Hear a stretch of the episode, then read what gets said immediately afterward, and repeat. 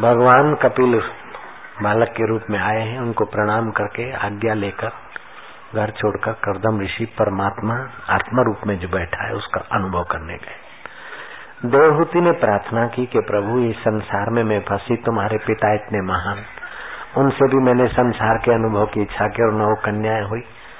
उन कन्याओं को तो ऋषियों के घर अर्पण कर दिया। अब आप हमें उपदेश दीजिए। तो भगवान कपिल ने उपदेश दिया और उस उपदेश को धारण करके अपने आत्म सिद्धि को जिस जगह पर पाया, उस जगह का नाम अभी सिद्ध पड़ा है। वहाँ मातृ गया, तीर्थ भी है। और बिंदु सरोवर है। दो बिंदु आँखों से घिरे थे स्नेह के। उसकी याद में वहाँ बिंदु सरोवर अभी भी है। कपिल भगवान फिर सत्संग उपदेश देते देते देते कलकत्ता के आगे, समुद्र तट पर गए। तो समुद्र ने उनका स्वागत किया, ब्रह्मज्ञानी संत का। थोड़ी सी जगह खुली की। वो वहीं रहे और अंत में वहीं अपनी लीला समाप्त की और उसकी स्मृति के लिए हर चौदह जनवरी को समुद्र वो जगह खाली करता और वहाँ मेला लगता है, अभी भी कलकत्ता में।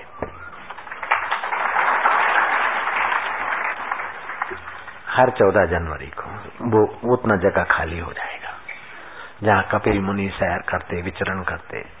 वो समुद्र से बाहर आएगी जगह। मेला लगता है। मेले का नाम भी है गंगा सागर का मेला। सब तीर्थ बार बार गंगा सागर एक बार। यू नो कभी देखो उधर। यू नो हाँ? जगह बदल जाती है तो जमाना बदला, लेकिन फिर भी खबर तो उसी की देती है। थोड़ी बहुत आगे पीछे हो जाता होगा, लेकिन है स्मृति उसकी, ऐसा कहते हैं अब हम आपको गंगा सागर में ले जाना चाहते हैं। गंगा सागर जिसकी याद देता है, उस आत्म सागर के तरफ़ लाने के लिए गंगा सागर तक की यात्रा हमने आपको करा दी। आप गंगा सागर जाए, ये मेरा आशय नहीं है। लेकिन गंगा सागर जिसके कारण गंगा सागर हो गए, पूजा जा रहा है, वो आत्म सागर अभी तुम्हारे पास है यू you नो know? तो उसको कैसे पाए तो मैंने पहले ही कहा था कि जैसी आदमी की दृष्टि जैसा सोचता है, ऐसा उसको प्रतीत होता है अशुभ में भी शुभ बुद्धि और सुख बुद्धि सोचता है तो उसे सुख दिखता है और शुभ दिखता है। शराब है, कबाब है और चीज़ें हैं।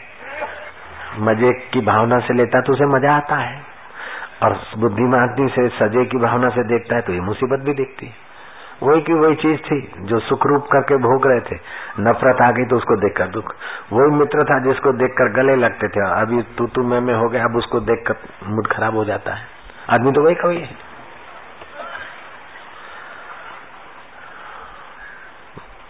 जाकी रही भावना जैसी प्रभु मूर्त देखी तिन तैसी।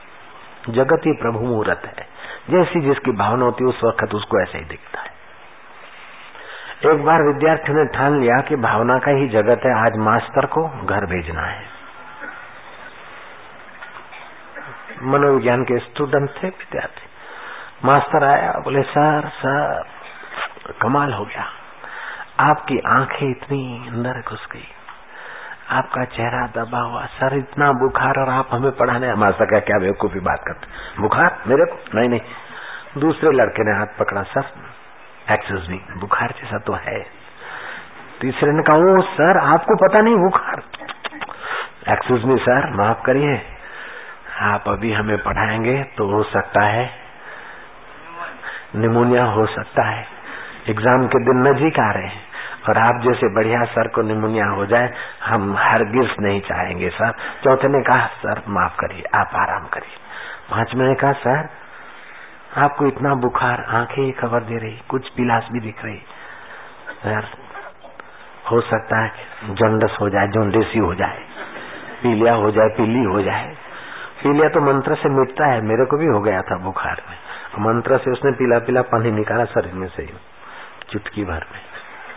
उसके लिए इंजेक्शन और दवाइयों की ज़रूरत नहीं है। इतने में छठे विद्यार्थी ने कहा, सर, हम इतने सब मिलकर झूठ तो नहीं बोलते हैं, और आप आप जैसे सर को बीमार देखना हमको शोभा देगा, सर? सर ने कहा, नहीं नहीं, ऐसी बात अच्छा तो मैं आराम करता हूँ।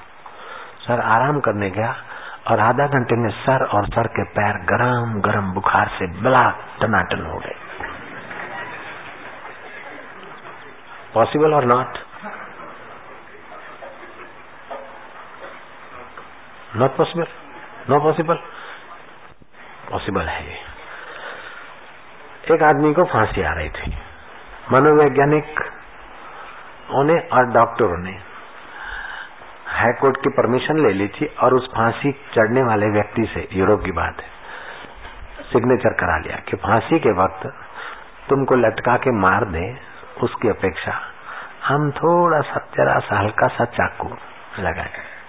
और धीरे धीरे तुम्हारा खून बहेगा और तुम आराम से मरोगे। और हमारा रिसर्च का काम में आपका बॉडी काम आ रहा है कि आप कैसे मरते हैं, वो चेक करना है बस। तो आपकी तो मृत्यु होगी, आराम से होगी और आपका नाम भी होगा। तो सिग्नेचर कर दीजिए और हम व्यवस्था कर, ओके कर दिया उसने।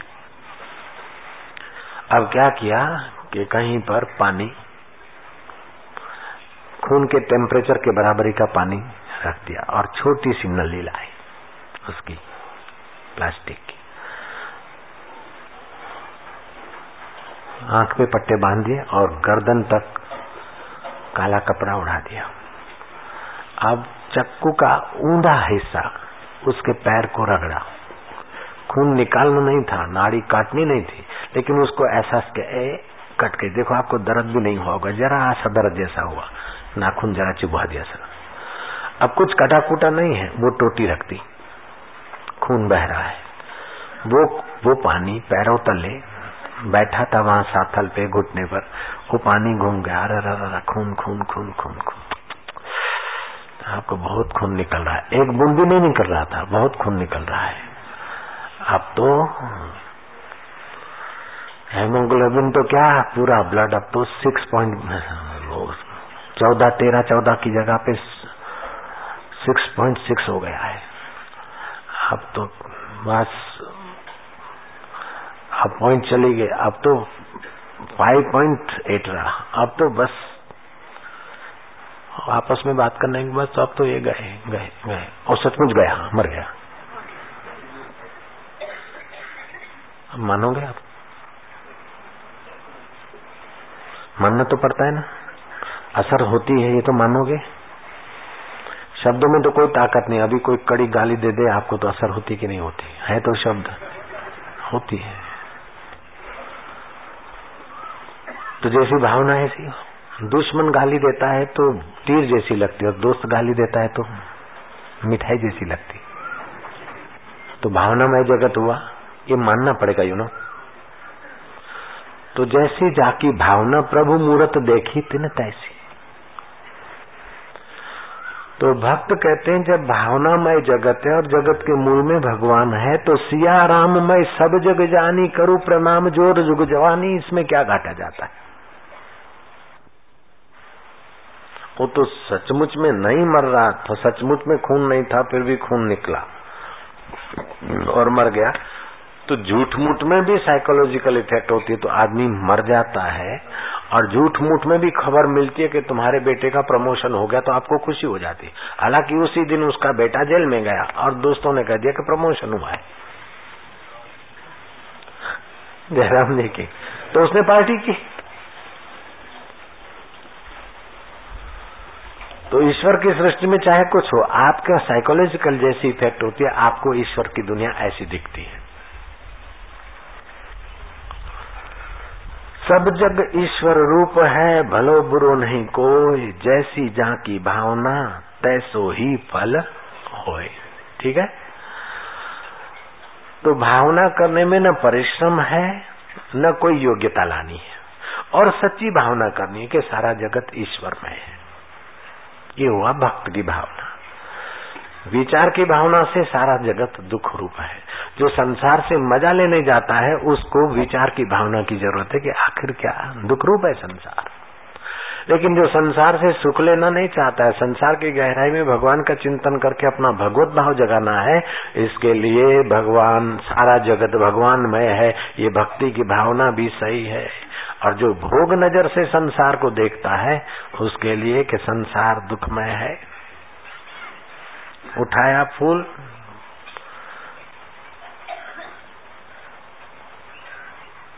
जल्दबाजी से यूँ नाक पे रखा तो अंदर बैठी थी मधुमक्खी ततिया। नाक पे ढंक मारा, नाक हो गया टमेटा। हाय रे, हाय, ले मज़ा। तो जो जल्दबाजी से संसार में मज़ा लेने को गिर रहे हैं, उनके लिए संसार दुख रूप है। लेकिन जो सेवा करके अपना कल्याण करना चाहते हैं, उनके लिए संसार भगवान रूप है। सब घट मेरा साइया सब घट। खाली घटना को, खाली घटना। बलिहारी वो घट की, बलिहारी। जागट प्रकट हो जागट प्रकट। एक नाथ जी महाराज कावड़ पे पानी ले जा रहे थे हिमालय से। सेतुबंद रामेश्वर। रास्ते में गधा बीमार बेचारा तड़फ रहा था प्यास से। बोले, सब घट मेरा साई है तो ये मेरा साई प्यासा मर रहा है।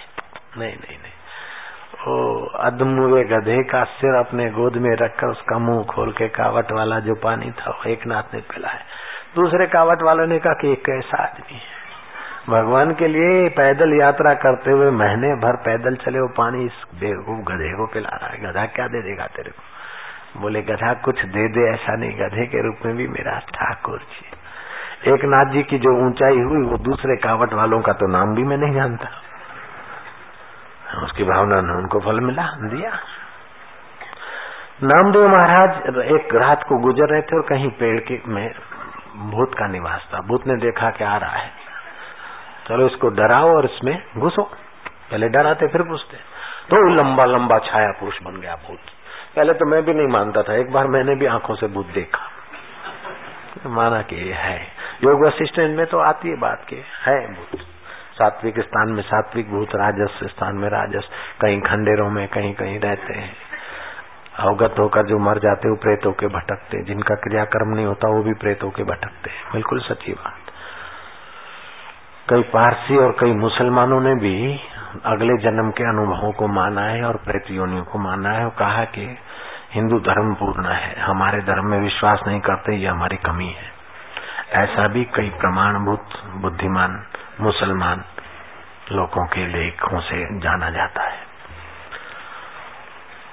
तो लंबा लंबा लंबा लंबा लंबा, लंबी लंबी हाथे बुझाए, लंबा लंबा सिर, लंबा लंबा, छाया पुरुष ने कहा नामदेव ने कहा, भले पधारो लंबकनाथ, भले पधारो लंबकनाथ। हाय रे भूत करके नहीं भागे। उन्होंने तो सुन रखा था सियाराम, मैं सब जग जाने। सबकी गहराई में परमात्मा चेतना है। भले पधारो लंबकनाथ, भले पधारो लंबकनाथ। भूमि लो चरण, आकाश लो माथ धरती पे तो पैर और आकाश तक मत्था। भूमि लो चरण आकाश लो माथ, योजन भर के लंबे हाथ, भले पधारो लंबकनाथ, भले पधारो लंबकनाथ। सुरसन कादी, गुण तुम्हारे गाये मुझ दास को करो सनाथ दर्शन दो मेरे नाथ, भले पधारो लंबकनाथ। भगवान ने देखा, ये तो भूतड़े में भी मेरे को देख रहा है। अब क्या? चलो बाबा, हो जाओ प्रकट भगवान वहाँ प्रकट हो गए, भूत का उद्धार हो गया, नामदेव को दीदार हो गया। यू you नो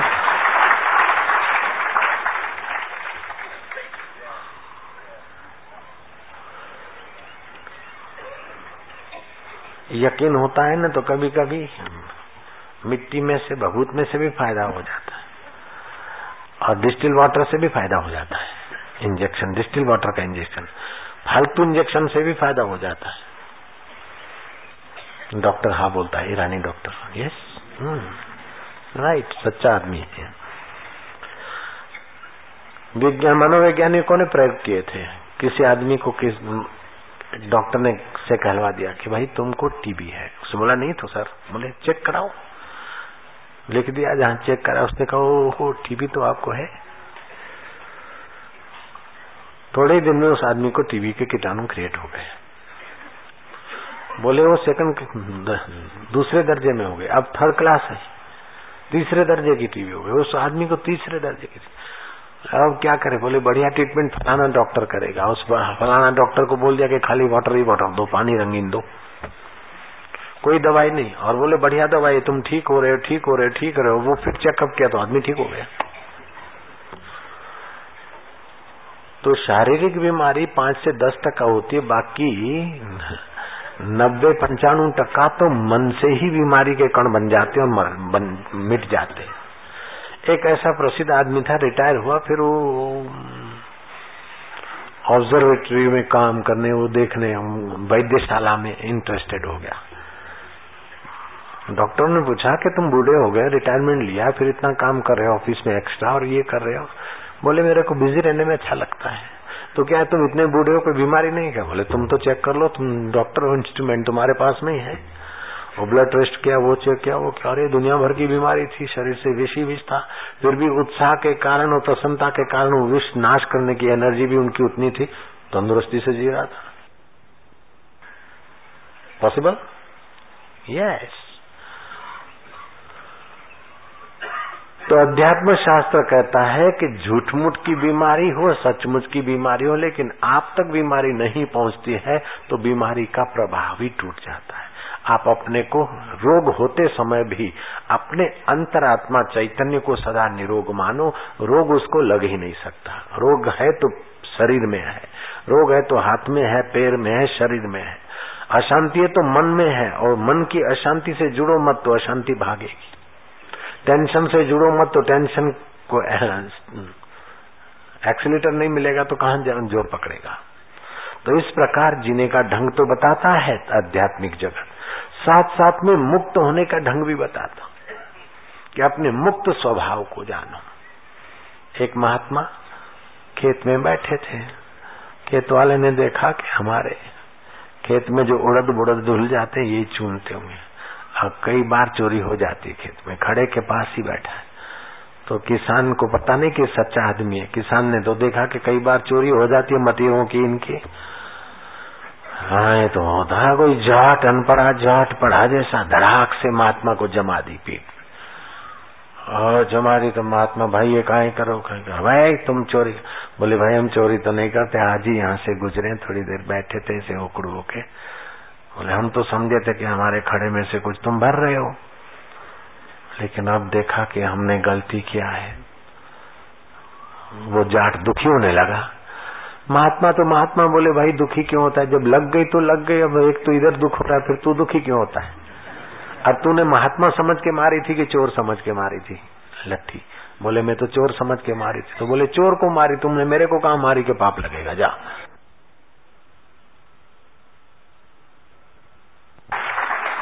किसान का हृदय पिघला के ये तो भगवान है भाई। किसान उनको ले गया, अस्पताल में भर्ती की अपने नौकर चाकर लगाए और फिर दूध घर में बनाया, हल्दी बल्दी डाली और महाराज को पट्टी बट्टी हुई, दूध पिला रहा है नौकर। एक नौकर पंखा हाँक रहा है। महात्मा उन नौकर के सामने देखकर जरा हंसा कि वाह रे वाह, डंडा भी तू मारता है। नौकर ने बोला बाबा जी मैं नहीं था। बोले, नहीं था कैसे? मैं कैसे मानूँगा? मैं जानता हूँ तेरे को, डंडा भी तू ही मारता है। और पट्टी भी तू ही बांधता है, सर्जन होकर। और दूध भी तू पिलाता है, तू अनेक रूप रखता है, मैं तुझे पहचानता हूँ यार। तो नौकर अपने को नौकर मान रहा है, लेकिन महात्मा नौकर की गहराई में भी अपने यार को जान रहा है नो तो सही है कि गलत है?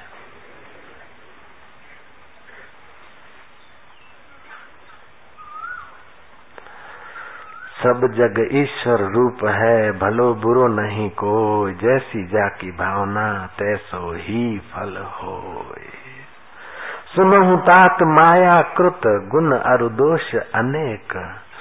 गुण यह उभय न देख देख सो अविवेक। माया में देखोगे तो कई अच्छाइयाँ बुराइयाँ लगेगी, दिखेगी। लेकिन गुण यह है कि अच्छाई बुराई की गहराई में उसी को देखे। जो अच्छाई बुराई को देखते हैं, वो माया को देखकर माया में फंस मरते हैं। लेकिन अच्छाई बुराई की गहराई में अपने यार को देखते हैं, वो यार का दिल बनाकर यार से मिल जाते हैं।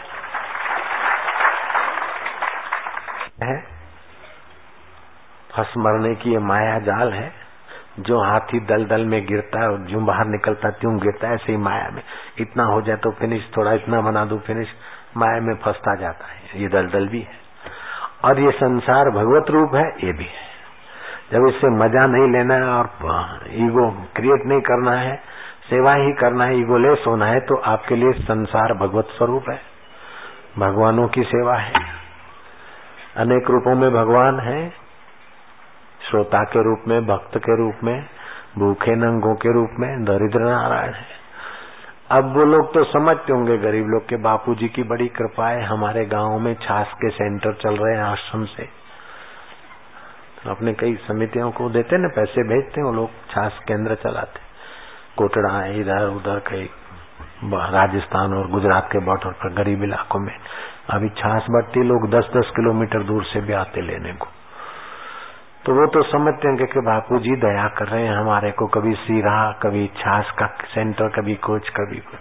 लेकिन हम तो समझता हूँ कि ये ठाकुर जी ने हमको सेवा दी। एक तरफ़ ठाकुर जी यहाँ मत्था टिक कर रह जाता है और दूसरी तरफ़ हमारा ठाकुर जी बर्तन लेकर उठा जाता है। हमको यश दे रहा है मेरे ठाकुर जी की लीला है। प्रभु की लीला है। तो तो भाई सही है। अगर कहें कि देखो, इनको ज्ञान देते हैं, इतना सारा और देते हैं ये दस रुपए की नोट, सौ रुपए की। चलो लो इनसे सेठों से। अपना खाओ पियो, मज़ा करो। उधर बांटो क्या देखो मैंने इनको दिया। तो हमारे लिए संसार नरक है, माया है, बंधन है, परपंच है। इधर से लेना, फिर उधर सेट करना, ये परपंच क्यों करना?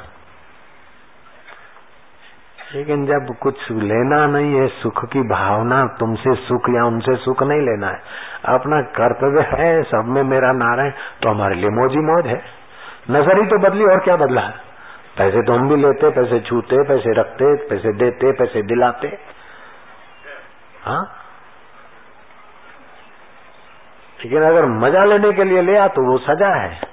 और ईश्वर की पूजा समझकर ईश्वर का नंदन बने उसको संवार के सुंदर बनाओ, और किसी ने पौधा लगाए तो हम पेड़ की छाया और पेड़ के फल खा रहे तो हम भी सेवा का पौधा लगा के जाए।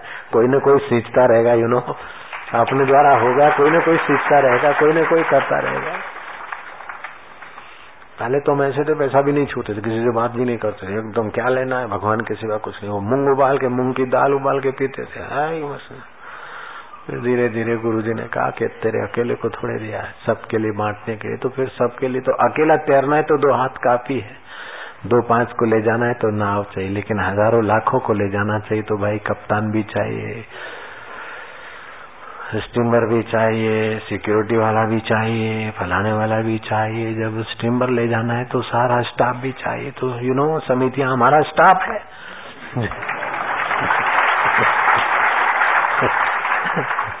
अरे साधन वज़न ये हमारे जहाज़ है कल युग में।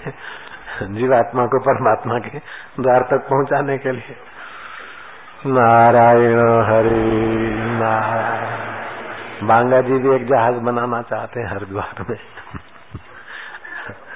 माधवा जी भी दिल्ली में एक जहाज़ बनाना चाहते हैं यू नो ये दोनों की इच्छा है, वो दिल्ली में, वो बम्बई में, ज़मीन। ये सारा संसार ईश्वर के सुख के बिना दुखी दुखी है। ग्राहक तो वहाँ भी मिल जाएँगे, हरिद्वार में भी मिल जाएँगे ग्राहक, और बॉम्बे में लॉट ऑफ़ मिल जाएँगे। सूरत में गए, कथा करने, और सूरत समिति ने आहाना करके आज्ञा ले ली, और वो बनाया। अब हम नहीं है, फिर भी पूनम को हज़ारों लोग सोम, रविवार को हज़ारों लोग जाते हैं, और आधे दिन भी लोग जाते हैं, सैकड़ों हज़ार चल रहा है। अब अपन तो इधर अभी आए, अपन नहीं होंगे तभी भी यहाँ तो लोग कोई अनुष्ठान करेगा, कोई जब करने आएगा, गुरुवार को कई लोग आते, इतवार को आते, फिर फिर बाकी के दिन भी कई लोग इधर रहते, भजन करते।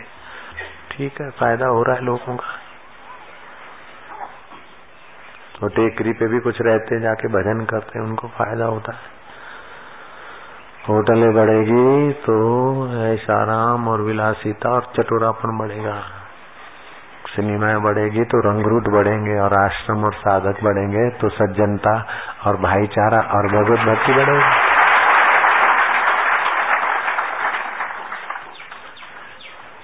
चलो ईरान चलते ईरान यू नो ईरान। ना। बम्बई का एक कोई सेठ कथा सुनने पहुँचा। किसी देहात में कथा थी। तो सेठ कथा मंडप पे, देहात में तो बसे बसें की ज़रूरत नहीं होती, पैदल चल के गया। तो आते जाते उसकी चप्पल टूट गई। तो मोची से चप्पल सिला रहा था।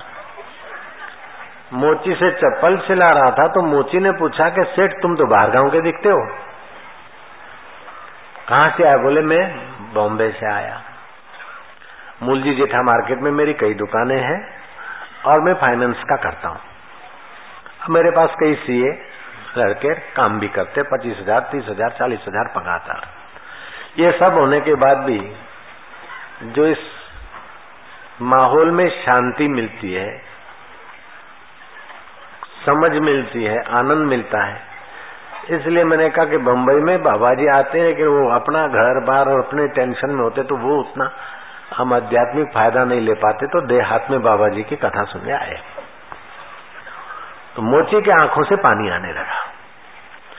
उसने अपनी आँखें पहुँचते हुए सेठ जी को कहा कि सेठ जी मेरा बड़ा दुर्भाग्य है। बोले, भाई, तू रोता क्यों है? बोले, मैंने सुना था कि फलाने से फलानी तारीख तक कथा होगी तो मैंने सोचा दो तीन दिन में जाऊँगा। लेकिन अभी ये कथा का आखिरी दिन है कल। अभी तक मैं नहीं गया और कल भी नहीं जा पाऊँगा, आज भी नहीं जा पाऊँगा। फिर उसने आँखें पहुँची अपने दबे हुए कंठ को संभाला।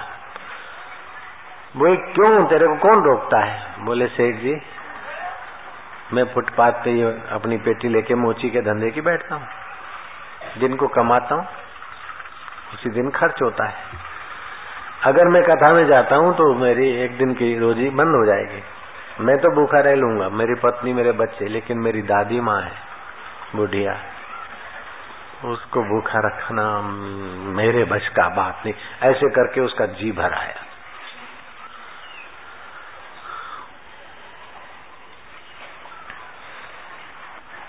मेरे पिताजी भी। सेठ का हृदय पिघला। चप्पल का पचास पैसा हो सकता था। सेठ ने दस रुपया थमाया। वो मोची बोलता है, क्या कर रहे हो? दस रुपया? सेठ में दस रुपया तो क्या दस पैसा भी लेने वाला नहीं? बोले, क्यों? बोले, तुम जब इतना कर रहे हो उधर का छोड़ के सत्संग सुनने आया तो कुछ तो मेरे हिस्से का भी हो जाने दो ने परलोक में। आपकी चप्पल सीने का पुण्य तो मेरे को होने दो। तो भाई, क्या मतलब? तू पचास पैसे तेरे या दस रुपए तेरे मैदान में लूँगा। मेरे पास क्या क्या संपत्ति तेरे को अभी तो बताया। मैं तुझे गरीब के रोजी में से पचास पैसे क्यों अपने मैदान में लूँगा? ऐसा नहीं ले भैया तुम मोची बोल रहा नहीं, सेठ जी, इतनी सेवा मेरी स्वीकार कर। अरे भाई, तू किसी साधु को दे दे, ब्राह्मण को दे दे। मुझे जैसे अमीर को तू पचास पैसे डोनेट करेगा। तेरे हक के लगते ना पचास पैसे? तो दस रुपए ले ले। बोले, नहीं, दस पैसे भी नहीं लूँगा। मोची बोले, मैं नहीं लूँगा। और सेठ कहे कि, मैं तेरा माथे पे बोझा नहीं लूँगा। तो फुटपाथ पे तो तू तू मैं मैं करते तो भीड़ हो जाती है। पाँच पच्चीस आदमी इकट्ठा हो गए। लोगों ने समझा कि लेन देन से लड़ते हैं, मोची को पैसा नहीं देना चाहता या मोची ज़्यादा लेना चाहता लेकिन पता चला कि ये तो धर्म युद्ध हो रहा है, त्याग युद्ध हो रहा है। तो लोगों को आश्चर्य मोची बोले, कुछ भी हो जाए, सेठ जी, इतने रख लो, मेरी इतनी सेवा स्वीकार कर नहीं तो मेरी संस्कृति लज्जित होगी, मेरा जीवन व्यर्थ जाएगा। कि मैं कुछ न कर सका। चलो, संत की सेवा नहीं हुई, भगवान की सेवा नहीं हुई तो संत और भगवान के सत्संग में जो जा रहे उनकी सेवा का कुछ तो पुण्य मेरे से होने दो, सेठ जी। जब गदगद कंठ से, भरी वाणी से मोची ने बोला तो सेठ जी ने अपनी हार मान ली। और भारत का मोची जीत गया, सेठ जी को। सर्व धर्म कर्म के मूल में श्रद्धा है। श्रद्धा के बिना किया हुआ पुण्य कर्म कोई महत्व नहीं रखता। श्रद्धा के बिना किया हुआ कोई शुभ कर्म श्रद्धा से फल देता है। श्रद्धा पूर्व सर्वधर्म, मनोरथा फल प्रदा वो मनोरथ मन वांछित फल देने वाली श्रद्धा। श्रद्धया साध्यते सर्वम, श्रद्धा से सब साध्य हो जाता है। और श्रद्धया तुष्यते हरि। श्रद्धा से ही भगवान हरि संतुष्ट होते हैं, प्रभु। तुम्हारे भोग से, वस्त्रों से, अलंकार से भगवान नहीं खरीदे जाएँगे, लेकिन तुम्हारे रूखे सूखे रोटी भी हो और श्रद्धा मिली हो तो भगवान तुम्हारे पीछे पीछे चलने को तैयार है। भगवान, शास्त्र, गुरु और मंत्र इसमें जितनी श्रद्धा, उतना फ़ायदा। वही के वही महापुरुष हैं, एक श्रद्धालु उनको देखकर गदगद हो जाता है और दूसरा समझता है कि तो पैसेंजर है मेरे। तो उसको तो पैसेंजर जैसे ही दिखते हो महापुरुष। और श्रद्धालु को भगवान तुल्य दिखते हैं, और उसे वो फ़ायदा होता है। कि हम उनके आदेश, आज्ञा कितनी मानते हैं? भगवान के प्रति श्रद्धा है तो भगवान की बात कितनी मानते हैं? शास्त्र के प्रति श्रद्धा है तो शास्त्र की बात कितनी मानते हैं? गुरु के प्रति श्रद्धा है तो गुरु की बात कितनी मानते हैं? हम जितने अंश में उनकी बात तत्परता से मानते, उतने ही अंश में हमारे को श्रद्धे के तरफ़ से लाभ होता है। लोग बोलते हैं, क्या करें महाराज? कुछ प्रगति नहीं होती। आध्यात्मिक जगत में शीघ्र प्रगति हो, शीघ्र प्रगति हो, जल्दी हो जाए, ऐसा कई लोग बोलते लेकिन जल्दी होने के लिए आपकी श्रद्धा सौ डिग्री की चाहिए। और श्रद्धा एक ऐसा चिगम है कि भटता घटता रहता वह दिखेगी श्रद्धा। दस टका श्रद्धा होगी तभी भी लगेगा, मेरे में तो श्रद्धा है। पाँच टका होगी तभी भी श्रद्धा श्रद्धा दिखेगी। और दस वाली दस ही रहती है, ऐसा नहीं, कभी पंद्रह भी बन जाती और कभी पाँच भी हो जाती पानी अस्सी डिग्री पे हो, फिर भी उखलता नहीं, नब्बे डिग्री पे हो, गर्म तो काफ़ी हो गया। 99 डिग्री पे हो तो अब उसको छोड़ दिया तो 98 हो जाएगा, सेवन हो जाएगा। लगे रहे तो 100 डिग्री होगा तो उखलेगा। ऐसी श्रद्धा जब सौ टका जोड़ पकड़ती है, उसी वक्त काम हो जाता है। उसी वक्त फिर देर नहीं लगती। कृष्ण कहते हैं, श्रद्धावान लभते ज्ञानम, तत्पर संयते इंद्रिय। ज्ञानम लब्धवा पराम शांति मचिरेणादि गच्छति। श्रद्धालु ज्ञान को उपलब्ध होता है और ज्ञान मिलने पर परम शांति का एहसास करता है। मचिरेणादि गच्छति, उसी समय। ऐसा नहीं कि ज्ञान अभी हुआ और मुक्ति मरने के बाद होगी नहीं। तो श्रद्धावान लवते ज्ञानम, फिर क्या है? तत्पर संयते इंद्रिय। वो श्रद्धालु है तो वो श्रद्धे के वचनों में तत्पर भी होगा और इंद्रिय संयम भी होगा। एक प्रसिद्ध वक्ता बोलते हैं, मेरे को गांधी जी के प्रति तो श्रद्धा है, लेकिन गांधी जी के विचारों से मैं सहमत नहीं हूँ। तो क्या खाक है गांधी जी के प्रति श्रद्धा? मैं कृष्ण को तो मानता हूँ, लेकिन गीता को नहीं मानता हूँ। मैं बापू जी को तो मानता हूँ, लेकिन बापू जी के सत्संग को नहीं मानता हूँ।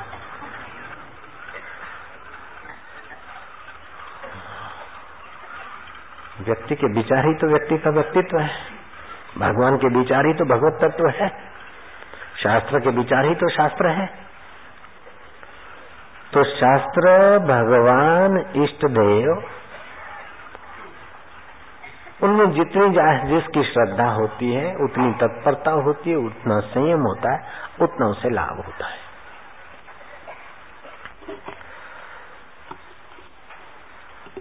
कभी कभार बड़े बड़े तपी जपी यूँ ही रह जाते और श्रद्धालु फ़ायदा उठा के चला जाता है। लेकिन श्रद्धालु खाली श्रद्धा नहीं, श्रद्धा के साथ तत्परता और संयम हो, समझ हो। नहीं तो वन में ट्रैफ़िक की श्रद्धा है और तत्परता नहीं, संयम नहीं तो गड़बड़ भी हो जाती एक भगत था मोको तो बाको बिहारी मिलेगो तभी खाऊँगा, नहीं तो नहीं खाऊँगा। बाको बिहारी खिलाएगो तब खाऊँगा। एक दिन उपवास किया, दूसरा दिन उपवास किया, तीसरा दिन उपवास किया, और रात को भूख भूखे तो नींद आवे नहीं। जल्दी उठ के यमुना जी में नहाने जाए। चौथे दिन प्रभात को गया तो वाह, बाके बिहारी, लाल की यमुना तट पर पीपल के पेड़ के नीचे जो चबूतरा था, वहाँ हलवा पड़ा था। सुबह चार, साढ़े चार बजे। भगत ने देखा कि बाबा बिहारी ने परीक्षा ले ली। मुँह पर वो खूब राज़ी है। हलवा धार के हुए वो हलवा खाया। दूसरे दिन आया तो भी हलवा मिले। उसने जाकर एक संत को कहा कि मैंने श्रद्धा किया।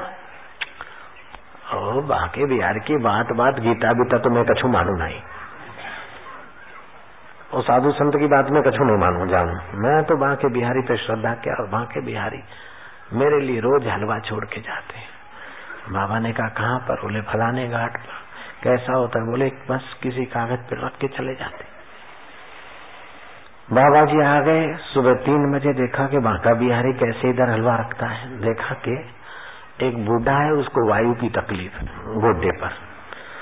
और वैदराज ने कहा है कि गुड़ का, तिल्लों के तेल में गुड़ का हलवा बनाकर गोड्डे को लगा दिया करो, बाँध के सोया करो रात को। तो सुबह यमुना जी में नहाने जाता है तो वो हलवा निकाल के वहाँ रखता है कि कुत्ते कवे खा जाएँगे। और ये भगत राज मान रहे के बाको बिहारी धर के जा रहे हो है।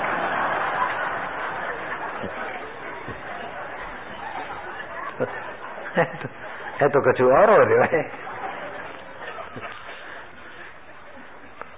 तो श्रद्धा श्रद्धे के ज्ञान को उभारेगी। श्रद्धा श्रद्धे की अनुभूति, अपनी अनुभूति एक कर देगी। भगवान ज्ञानी है कि अज्ञानी है? भगवान ज्ञानी है। तो श्रद्धालु में भी ज्ञान आएगा। भगवान सलेप है कि निर्लेप है? भगवान निर्लेप है तो श्रद्धालु में भी निर्लेपता आएगी। तो श्रद्धे के गुण श्रद्धालु में आते हैं। वो संयम और तत्परता से।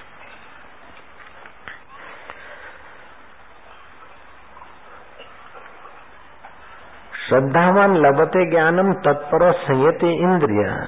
ज्ञानम लब्धवा पराम शांति मची रेणाती गच्छति।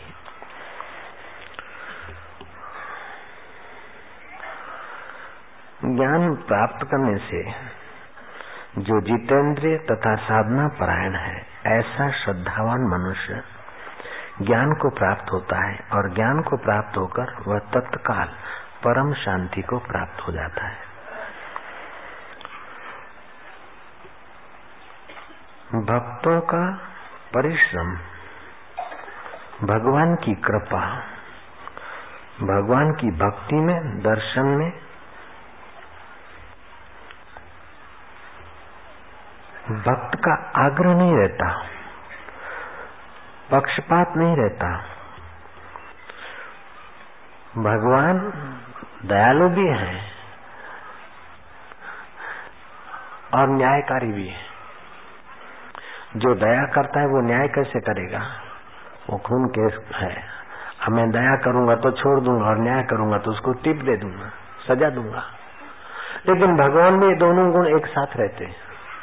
जो न्याय करेगा वो दया नहीं कर सकेगा। और जो दया करेगा वो न्याय पूरा नहीं करेगा। लेकिन भगवान में ये दोनों गुण एक साथ रहते हैं। भगवान दयालु भी है, न्यायकारी भी है। भगवान न्यायकारी भी है और पक्षपाती भी है। जो न्यायकारी है, वो पक्षपाती कैसे? और जो पक्षपाती वो न्यायकारी कैसे? लेकिन भगवान में दोनों विरुद्ध धर्म भी रहते हैं। अगर भगवान भक्त का पक्षपात नहीं करे तो भक्ति संप्रदाय चलेगा कैसे? कौन भक्ति करे? क्यों भक्ति करे? जो कर्म करते वो फल मिलना है तो फिर भगवान की भक्ति का फल क्या? हो क्यों करे भक्ति? जयराम जी की। अच्छा तो भगवान पक्षपात करते तो न्यायकारी कैसे? लेकिन भगवान में ये दोनों बातें रहती बाप माँ नहीं हो सकता। बेटा बाप नहीं होता। सासू बहू नहीं बनती। लेकिन भगवान सासू भी बना बैठा है, बहू भी बना बैठा है, बाप भी बना बैठा है, बेटा भी बना बैठा है, पत्नी भी बना बैठा है, और पुरुष भी बना बैठा है। है कि नहीं विरोध धर्म? जो चैतन्य आत्मा पुरुष है, वही चैतन्य आत्मा स्त्री है। तो भगवान तो स्त्री में भी वैसे का वैसा, पुरुष में भी वैसे का वैसा। ईसाई नन्न ने पढ़ा कि भगवान सदा है, सर्वत्र है। वो भगवान ईसु को मान लेते तो वो सर्वत्र है। तो पढ़ते पढ़ते, एकांत में रहते रहते रहते रहते उसको लगा कि भगवान सर्वत्र है। तो बाथरूम में जाए, लेकिन बाथरूम न करे, वापस आ जाए। डबल के लिए जाए लेकिन न करे। डबल। वापस आ जाए। ब्रेक लगा दी। एक दिन हुआ दो दिन हुआ बीमार हो गई। दूसरी नन्नों ने पूछा कि आखिर क्या बात है? बोले मैं तो पढ़ती हूँ और वो भगवान सर्वत्र है सदा है। सर्वत्र है तो, तो बाथरूम में भी है तो मैं उनके आगे कपड़े कैसे सर्वत्र है तो लेटरिन में भी है सर्वत्र है तो, तो मैं उनके आगे ऐसे नग्न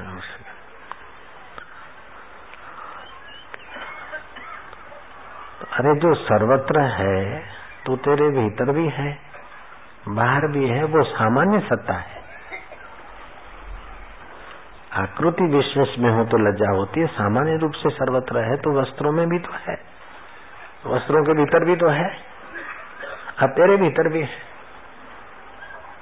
उसको बहुत बहुत समझाया कि ऑपरेशन वो कराओगे, डॉक्टर और हकीम भी करेंगे तो ये कचरा निकलेगा, तभी तो स्वस्थ रहोगी।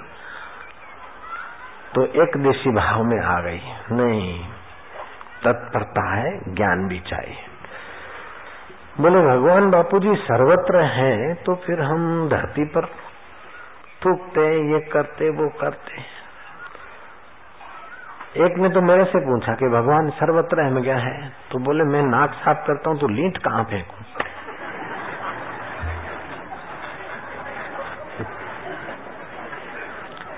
वो पूछने वाले, अभी यही हैं, इसी मंडप में हैं। दस साल पहले पूछा था उन्होंने।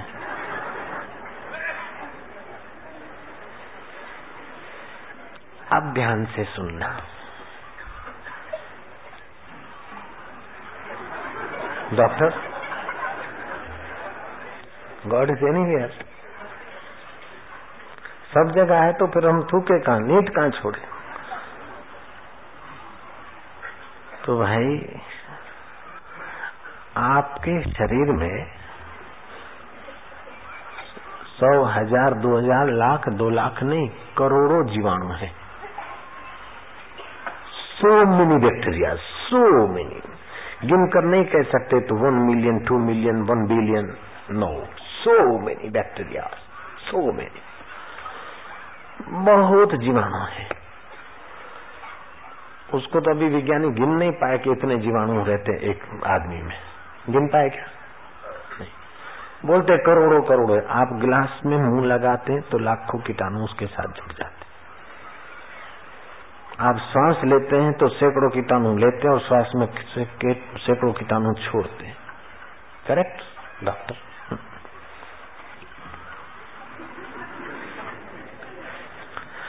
तो वो कीटाणु खाते भी हैं, तभी जीते हैं। जो खाते हैं तो वो निकालते भी होंगे। जयराम जी की।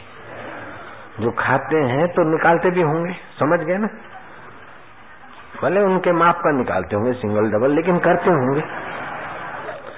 तो इतने इतने करोड़ों कीटाणु तुम्हारे अंदर रहते हैं और खाते हैं, पीते हैं तो सब कुछ करते होंगे। फिर भी उनके खाने, पीने और उनका मसाला निकलने से आप अपवित्र नहीं हो जाते, क्योंकि वो आपके अंदर ही है सब। आप अशुद्ध नहीं होते उनके खाने, पीने से, जब भी वो निकालते होंगे, उस समय आप अपवित्र हो गए। ऐसा कभी महसूस हुआ क्या? वो तो बार बार खाते और बार बार निकलता होगा, जैसे तो कुछ सिस्टम होगा। तो फिर भी आप अपने को अपवित्र, उनके कारण अपवित्र महसूस नहीं करते, क्योंकि वो आपके अंतर्गत है। तो जैसे आपकी बॉडी की सीमा साढ़े पाँच फुट, उसमें ये करोड़ों कीटाणु, उससे भी ज़्यादा विराट, आपसे तो विराट बहुत बड़ा है। तो विराट इतना बड़ा है कि विराट के आगे, तुम्हारे आगे जितने कीटाणु माना रखते उतनी भी विराट के आगे तुम्हारा शरीर माना नहीं रखता है तो तुम्हारे नाक की लींट का बोझा उसको कैसे लगेगा और तुम्हारे सिंगल डबल का असर क्या होगा उधर? फाइन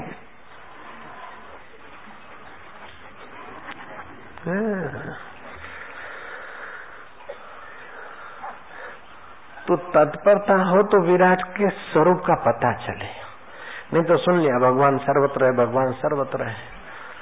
एक सूरत का भगत था पहले पहले ऐसे किसी के भगत के साथ आ गया था बोले बापूजी भगवान બધામાં છે હું માનતો જ નથી મેં કીધું કેમ ભાઈ શું થયું તને શું તકલીફ પડી सूरत वाला था तब उठता बोलता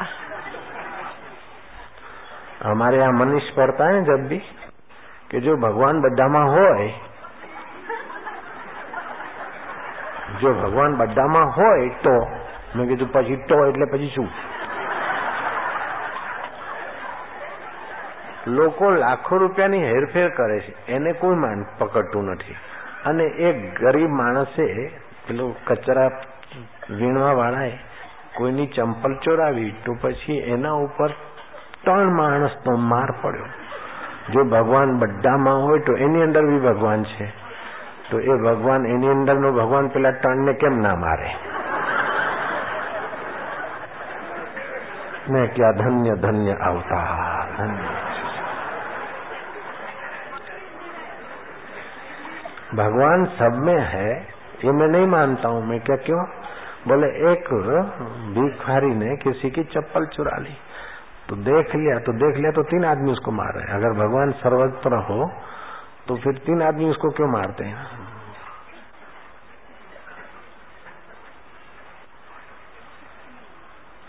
तो इस छोटे मोटे कुतर्कों से भगवान के अस्तित्व को खतरा नहीं होता। भगवान तो सर्वव्यापक है, सर्वसत्तामान है, मारना, न मारना, ये मन के फूरने होते। मन भिन्न भिन्न होते। दूसरा एक प्रोफेसर मिला, बोले, बापूजी, मैं आपके गुरुजी को तो मानता हूँ, लेकिन उनकी बातें मैं नहीं मानता हूँ, मैं क्या, फिर क्या तकलीफ़ है? बोले गुरुजी बोलते हैं कि भगवान सर्वत्र है अगर भगवान सर्वत्र हो तो एक आदमी दुखी हो तो सब दुखी होना चाहिए। एक आदमी खाए तो सबका पेट भर जाना चाहिए जब सब में है तो ए, एक यहाँ भगवान खुश हो तो सब में खुश हो जाना चाहिए। तो एक आदमी मरे आत्मा सब में एक है तो एक आदमी मर जाए तो सब मरने चाहिए। मैं क्या तुम प्रोफेसर हो? बोले हाँ। मैं क्या तुम तो ऐसी बात करते हो कि पावर हाउस की, फलाने पावर हाउस की लाइन पूरे अहमदाबाद में जाती है। तो एक के घर का फ्यूज उड़ जाए तो सारे अहमदाबाद वालों का फ्यूज उड़ना चाहिए। एक पंखा चालू हो तो सब पंखे चालू हो जाने चाहिए। एक पंखा बंद करो तो सारे अहमदाबाद के पंखे बंद हो जाने चाहिए। तुम तो ये बात बोल रहे भाई, चैतन्य सर्वत्र एक है, लेकिन अंतःकरण तो भिन्न भिन्न है। लाइट का सप्लाई जो पावर हाउस से एक है, लेकिन लाइनें तो अलग अलग जाती है। लोड बटा हुआ है इंस्ट्रूमेंट अलग अलग है। तुम्हारे घर में लाइट आती है उसी मीटर से, लेकिन तुम गीजर में फिट करते तो पानी गर्म करेगी। फ्रिज में फिट करते तो पानी ठंडा करेगी। सत्ता तो दोनों में लाइट की है। एसी में करोगे तो हवा ठंडी करेगी। और कपड़ा प्रेस करने की उसमें प्रेस में करोगे तो वो कपड़े को गर्म करेगी। तो एसी में तो ठंडक देती है, वही लाइट और हीटर में गर्मी देती है। लाइट तो वही की वही इंस्ट्रूमेंट जैसे होंगे, ऐसा होगा। ऐसी सत्ता भगवान की एक है। जैसा जैसा अंतकरण होगा, जैसा जैसा भाव होगा, जैसा जैसा विचार होगा, ऐसा ऐसा उसका आप उपयोग करते इसलिए कर्म करने में तुम स्वतंत्र हो। लेकिन कर्म अगर ईश्वर और विधि के, भगवान के विधान के अनुसार करते हो तो तुम्हारी उन्नति होती है और विधान के खिलाफ करते हो तो धीरे धीरे भगवत सत्ता तुमको नीचियों में ले जाती तो भगवान दयालु कैसे है बोले? भगवान दयालु इसलिए है कि उसने सूर्य बनाया चंदा बनाया, धरती बनाई, हवाएँ बनाई, पानी बनाया, ये सब कुछ तुम्हारे लिए बनाया। ये दया है उनकी। फिर तुम उनके विधान के अनुसार करते हो तो तुम्हें उन्नत करते हैं, प्रोग्रेस हो जाता है। और नहीं भी करते हो, तभी भी वो इंतज़ार तो कर रहे हैं। कि एक आदमी ने बोला कि देखो भगवान, अगर सर्व समर्थ है, सब में है तो भगवान ने ऐसी व्यवस्था क्यों नहीं किया कि कोई आदमी झूठ बोले तो उसका जीव कट जाए? कहीं बुरी नज़र डाले तो उसकी आँखें अंधी हो जाए। किसी की चोरी करे तो उसका हाथ पैरालाइज हो जाए। ऐसा भगवान ने क्यों नहीं करा? ऐसा करते तो दुनिया बड़ी अच्छी रहती। कोई क्रिमिनल नहीं होता। तो हम आपसे पूछते हैं कि आपका बेटा चोरी करे तो आप उसका हाथ काटने को तैयार हो? बोले, नहीं। बुरी नज़र से देखे तो उसकी आँख निकालने को आप राज़ी हो? बोले, नहीं। झूठ बोले या बुरा का कुछ बोले तो जीभ काटने को आप राज़ी हो? बोले, नहीं। क्यों? कि अपना बेटा है। आज नहीं तो कल सुधर जाएगा। आपको दया आती है अपने बेटे के प्रति। आती कि नहीं आती? आती। तो तुम्हारा बेटा तो दस बीस साल से है। वो भगवान का बेटा अनादिकाल से तो भगवान भी दया करते कि चलो झूठ बोलता है, तभी भी उसको जीप चलती है। चोरी करता तभी भी चलती है। आज नहीं तो कल, इस जन्म में तो हज़ार जन्म के बाद भी बच्चा सुधर जाएगा, इसलिए दयालु और आप जब तक शुभ करते हैं तो आपको शुभ का फल देता है न्यायकारी भी। तो भगवान में दयालुता और न्यायकारिता है। अच्छा और समझो, आपने गड़बड़ किया, कभी भी उसका दंड देते हैं तो दंड देते हैं आपको सुधरने के लिए, दुश्मनी से नहीं। पांडवों के प्रति भगवान कोमलता बरतते उनकी सज्जनता है। लेकिन कौरवों का भी हित ही चाहते हैं कि चलो ये जल्दी फैसला हो जाए तो आगे कई इनके जन्मों के कर्म ज़्यादा न बने तो इनको मरवाना भी दया है और उनको जितवाना भी दया है और न्याय है। जैसे डॉक्टर ऑपरेशन करता है कि भाई, नहीं तो आगे नस खराब हो जाएगी। ऐसे ही भगवान जब दंड देते, सजा देते तो भी उनकी दया होता है। और न्यायकारिता भी है। वो किसी की नौकरी नहीं कर रहे हैं। अथवा किसी से राग द्वेष से नहीं कर रहे हैं। जीवों के कल्याण के लिए उनकी व्यवस्था है। इसलिए भगवान में विरुद्ध धर्म भी रहते हैं। दयालुता भी रहती है, न्यायकारिता भी रहती है।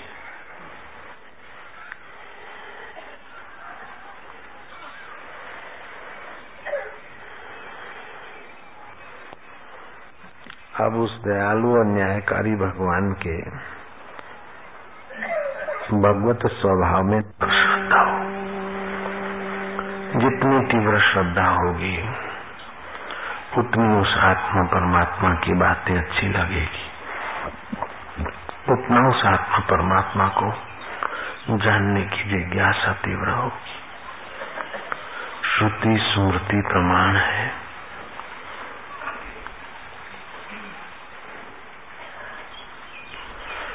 श्रुति स्मृति का प्रमाण बलवती युक्ति का प्रमाण मिल जाए। साधन करने से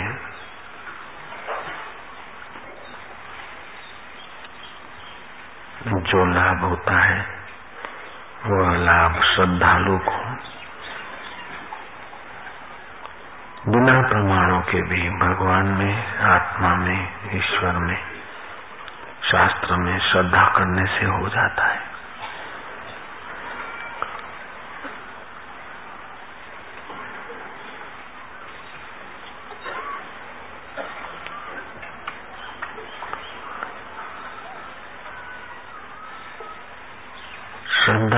कि हम शरीर के मरने के बाद भी नहीं मरते श्रद्धा करो कि हम अमर आत्मा है। पक्का निर्णय करो कि अमर आत्मा है, चैतन्य आत्मा है, ज्ञान स्वरूप आत्मा है। ज्ञान की कभी मौत नहीं होती, चैतन्य की कभी मौत नहीं होती। जड़ शरीर की मौत होती है। सूक्ष्म शरीर का रूपांतर होता है, लेकिन चैतन्य आत्मा आकाश किनारे व्याप रहा है। जहाँ घड़ा ले जाओ, वहाँ आकाश साथ में होता है। जहाँ सूक्ष्म शरीर जाता है, वहाँ मेरा आत्मा चैतन्य मौजूद होता है। श्रद्धा से मान लो। पिता, माता, दादा, दादी का श्राद्ध करते तो शरीर की मौत से भी उनकी मौत नहीं है। उनका सूक्ष्म शरीर सूक्ष्म लोकों में है, इसलिए हम भावना से श्राद्ध करते और उनको सूक्ष्म लोकों में सूक्ष्म भोग मिलता है। दृढ़ श्रद्धा करो कि मैं अमर आत्मा हूँ। दृढ़ श्रद्धा करो, दृढ़ मानो कि मैं चैतन्य आत्मा हूँ। और ये सारा जगत वासुदेवमय है। सब में मेरा भगवान है। ईश्वर पर दृढ़ विश्वास करो। सब में मेरा ईश्वर है। सिया राम, मैं सब जग जानी करूँ, प्रणाम ज़ोर जुग पानी। सारा जगत भगवान से उत्प्रोत है। देह के अभिमान को देह की लज्जा को मिटाने के लिए भी। नम्र होकर सबको एक दूसरे को प्रणाम करके अपने श्रद्धेय ईश्वर की स्मृति बढ़ाई जाती भगवान रामचंद्र जी भरद्वाज आश्रम में गए। भरद्वाज जी उठकर राम जी को प्रणाम करते हो राम जी झुक कर भरद्वाज जी के चरण छूते। परस्पर आपस में प्रणाम करते, ईश्वरीय भाव से। भरद्वाज देख रहे कि भगवान आए मैं प्रणाम करता। और भगवान जानते कि वो मेरा चैतन्य भगवान ऋषि रूप में बैठे, मैं भी प्रणाम करता हूँ। भगवान राम भरद्वाज को प्रणाम करते भरद्वाज राम जी को प्रणाम करते तुकाराम महाराज को कोई दिखता है तो दंडवत प्रणाम करते भागवत में लिखा है चांडाल हो कुत्ता वास्ते हो पंडित तो सब में भगवान है, इस भाव से दंडवत प्रणाम करने वाला। अपने भगवत भाव को, भगवत विश्वास को पुष्ट कर देता है।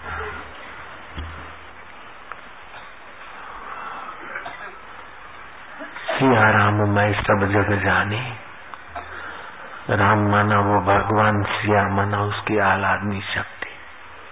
सारा जगत उससे ओतप्रोत है। भूत में भगवत भावना करने से नामदेव को भूत में से भी भगवत चेतना का दर्शन हुआ। नामदेव यात्रा करने जा रहे थे।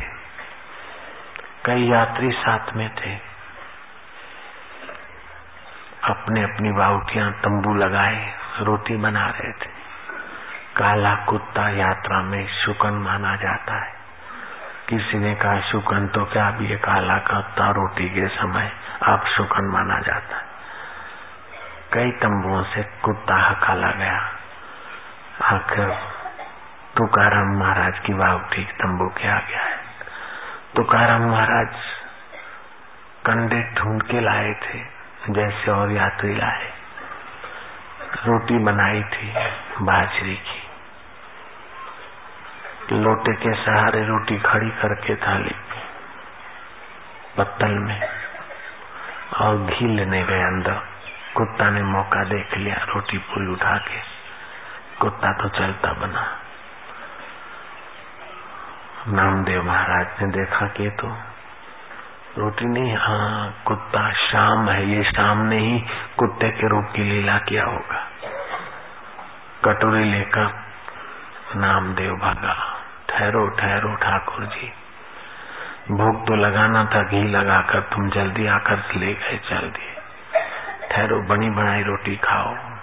ऐसे पेट में दुखेगी, रुको रुको रुको करते हुए भागे पीछे। कुत्ता और तेज हुआ, नामदेव तेज हुआ फिर थक गया। इतना मत परीक्षा लो ठाकुर जी। घी लगा दो, फिर खाओ। उस चैतन्य ठाकुर जी ने, आत्म ठाकुर जी ने देखा कि ये तो उसमें भी मेरे कोई देख रहा है। मैं उसके तन में हूँ। कुत्ते को प्रेरित कर दिया। कुत्ते ने रोटी रखी और मुँह खोला। उसमें से भगवान की आकृति का दीदार नामदेव को कुत्ते में भगवत दृष्टि दृढ़ करने से कुत्ते के चैतन्य अवच्छिन्न अंतकरण अवच्छिन्न चैतन्य में भगवत प्रेरणा होती है और वहाँ आकृति दिखती है भगवान की। जिस भावना से, जिस आकृति से भगवान को तुम चाहते हो।